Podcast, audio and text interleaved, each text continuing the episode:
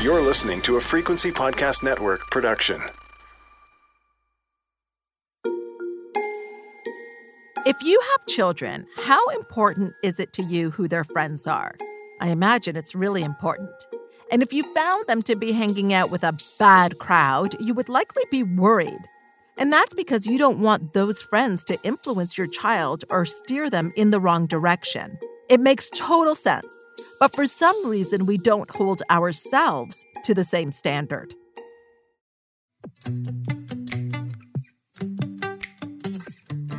Welcome to Possibilities with me, Hina Khan. I've been a success coach for well over a decade. And after working with hundreds of clients, here's what I've come to know. The only thing holding us back from a larger, more expansive life is our mindset.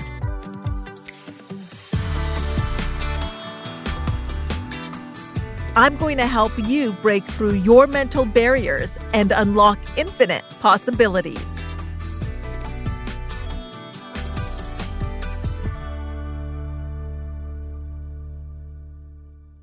Okay, I'm warning you, this conversation may rattle some of you, but please stay with me. The reason I say it may rattle some of you is you may realize that you have outgrown some people in your life, or your current environment is not supporting your dreams. But you care about these people and you don't want to cut them out. So do not worry. I am not telling you that you have to serve notice to any friends or family. I just ask you to please have an open mind as I share my own thoughts and experience from my own life in this area. The reason we worry who our kids are spending time with is because we know the behavior will rub off on our child. Well, the same is true for you. As Jim Rohn famously said, you are the average of the five people you spend the most time with. The people you spend the most time with align with how you see yourself, from your goals to your finances. They're a mirror. This can be a big block for people because they fear loss if they go for their goals. Can I be honest with you? The truth is, you probably will face loss. Not everyone is going to be with you for the whole journey, but you will also gain new people who think as big or even bigger than you. I have seen this in my own life. The people I spend the most time with are a reflection of where I am going and what I am building. Our conversations are all about our goals, the impact we want to make, and the wealth that we want to create. We normalize all of this. It's a space where shining brightly and taking up space is encouraged. A couple of weeks ago, I posted a picture in our WhatsApp group of a designer purse I just bought. And the response from one of my friends was, Oh my gosh, I love it. And here's a picture of a house in Hawaii I'm buying. Mm-hmm. And I just had to laugh. I thought, damn it, this is so friggin' awesome. This is my circle that we can share and not be like, oh, oh, wait, you know what? I don't want to say anything because I don't want to take up space if she's sharing something that she has just done. No, the more the merrier. Share away. There's no judgment of our success, how we want to spend money, or the things that we do. Now, I want you to know I still have my BFFs, my dear friends of 20 plus years. These friends were there with me from the very beginning. Oh, Lord have mercy. When I had my ratty purses when we were pooling our money together to go out. And they have been my biggest cheerleaders, and I have been theirs in whatever they choose. The point is this is that I can tell them about the purse, and they are just as excited for me. And they can tell me about what lights them up, and I am excited for them. Do you hear what I'm saying? It's about acceptance. The people who are discouraging, the ones who made me feel bad for wanting things, for having goals, I let them go. And it could be scary because when I let them go, it wasn't like I had all these new people to take up that space.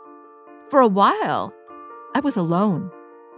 But then new people did come. And in many ways, my circle has gotten smaller as I have become more intentional. And I want to be very clear I'm very funny. And I'm very funny with my circle. And we have a lot of laughs. It is not all business all the time. We talk about everything. The point is is that we're accepted, there's no judgment, and we encourage each other. We encourage each other. That's the key. In order for this to happen, I had to be okay with people having their opinions, some negative, about me. Like, oh, wow, well, she's changed and she doesn't have time for us anymore. And the truth is, they were right. I did change, and I didn't have time for them anymore. I didn't see it as a negative, but they did. And I had to be okay with that. That was their story of me. I could not let another person's view control what I do and how I show up. And neither should you.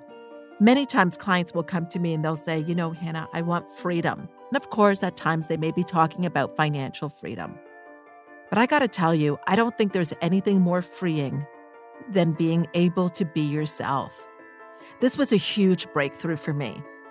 What I want you to know is I was a big people pleaser and also desperately wanted to be liked.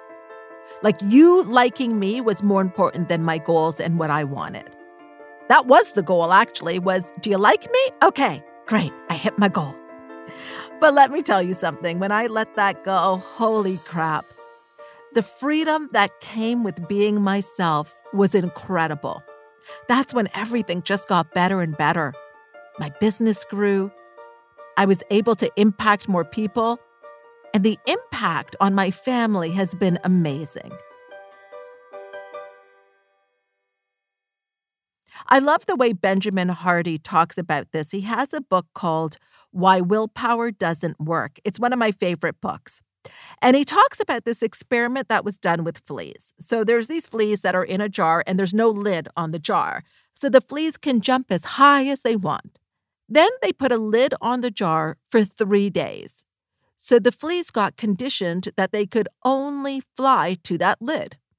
Three days later, when the lid is taken off, the fleas don't go past where the lid was. They have created a mental boundary for themselves.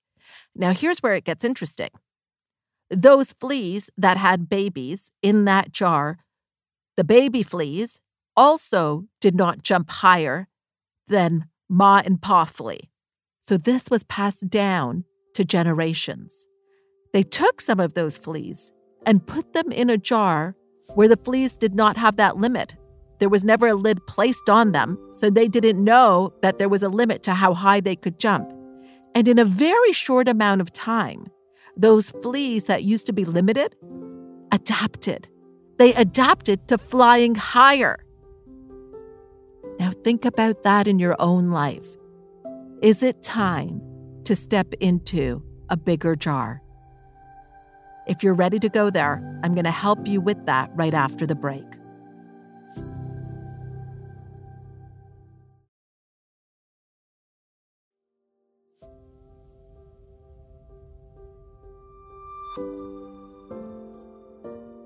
Think of your goal bring it to mind. What do you really want to create?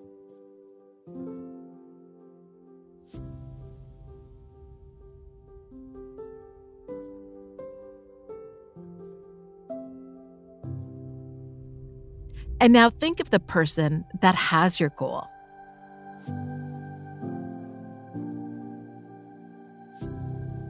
What are some of their character traits? How do they show up?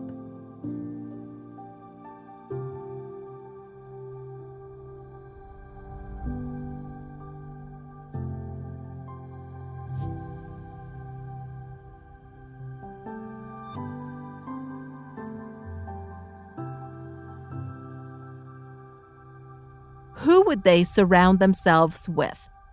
What do they listen to? What kind of conversations are they involved in?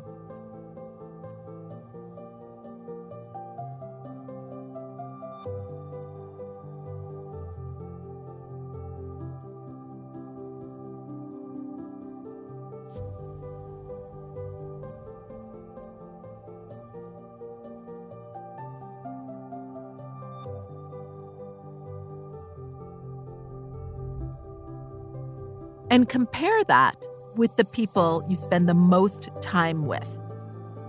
And ask yourself does anything need to change?